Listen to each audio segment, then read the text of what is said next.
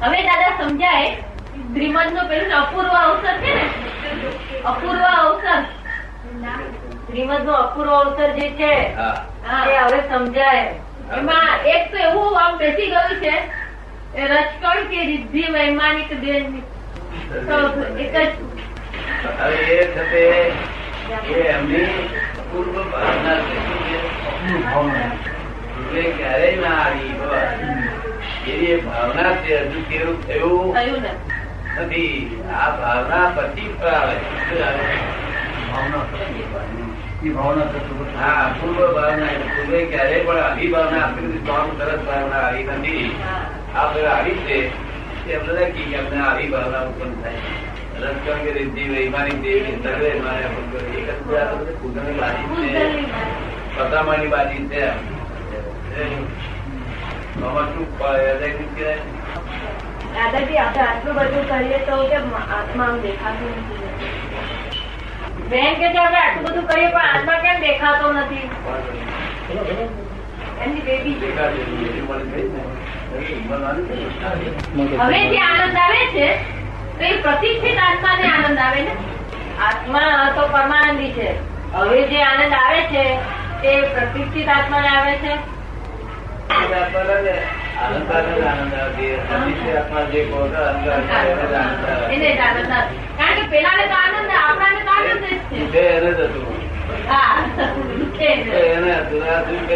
પરમાનંદ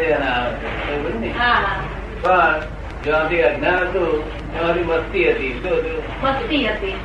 મસ્તી મનની મસ્તીમાં આવી જાય દેહની મસ્તીમાં જયારે કઈ જરા ચિકન બિકન આઈસ્ક્રીમ બાઈસ્ક્રીમ ખાધું હોય ત્યારે મસ્તી દેહની મસ્તીમાં આવી જાય મનની મસ્તીમાં આવે છે આ સાધુ મહારાજ સમજુ કે આ સમજુ કે આ મનની મસ્તીમાં આવે છે ને. હા હા એ એ એ બધો ભૌગોલિક આનંદ છે શું છે પૌદ્ગલિક આનંદ. બે પ્રકારનો આનંદ એક ભૌગોલિક આનંદ આ લોકો મનની મસ્તીમાં હોય મસ્તીમાં લોકો કે છે કે આ મસ્તીમાં આવી ગયું છે આનંદ આવી ગયો છે. મસ્તી કરતા કરતા મસ્તીમાં આવી હા ગયું હા આવી છે. છે. એ આનંદ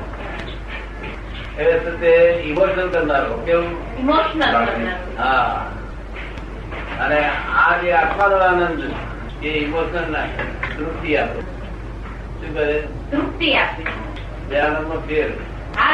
ઓળખા આવડું છે કે આ આનંદ કેવો આપણને શાંતિ આપે તૃપ્તિ આપે છે. અને પેલો તો ઇમોશનલ કરાવે? એમનો પ્રશ્ન તો કે હવે અમને જે આનંદ આવે છે એ સાચો આનંદ અને પેલું તુહી તુહી કરીએ ને કેટલો વખત આનંદ ઉત્પન્ન થાય પછી પાછું તુહી બંધ થયું કાળા ગયો અને કઈ ના આવ્યો પેલું રહી ગયું કારણ બદલાયું એટલે બીજું બદલાય એટલે પેલો માનસિક આનંદ બંધ થઈ જાય. કર્મ તો બદલાય તો આ કર્માધીન નથી આ આનંદ આવે ને કર્માધીન નથી પેલું કર્માધીન આનંદ કર્માધીન આનંદ પેલો આનંદ આ કર્માધીન નથી. મતલબ જેટલું તમારું જાગૃત જેટલું પ્રેમ પરિણામ એટલું આનંદ જેટલા પ્રેમ પરિણામ.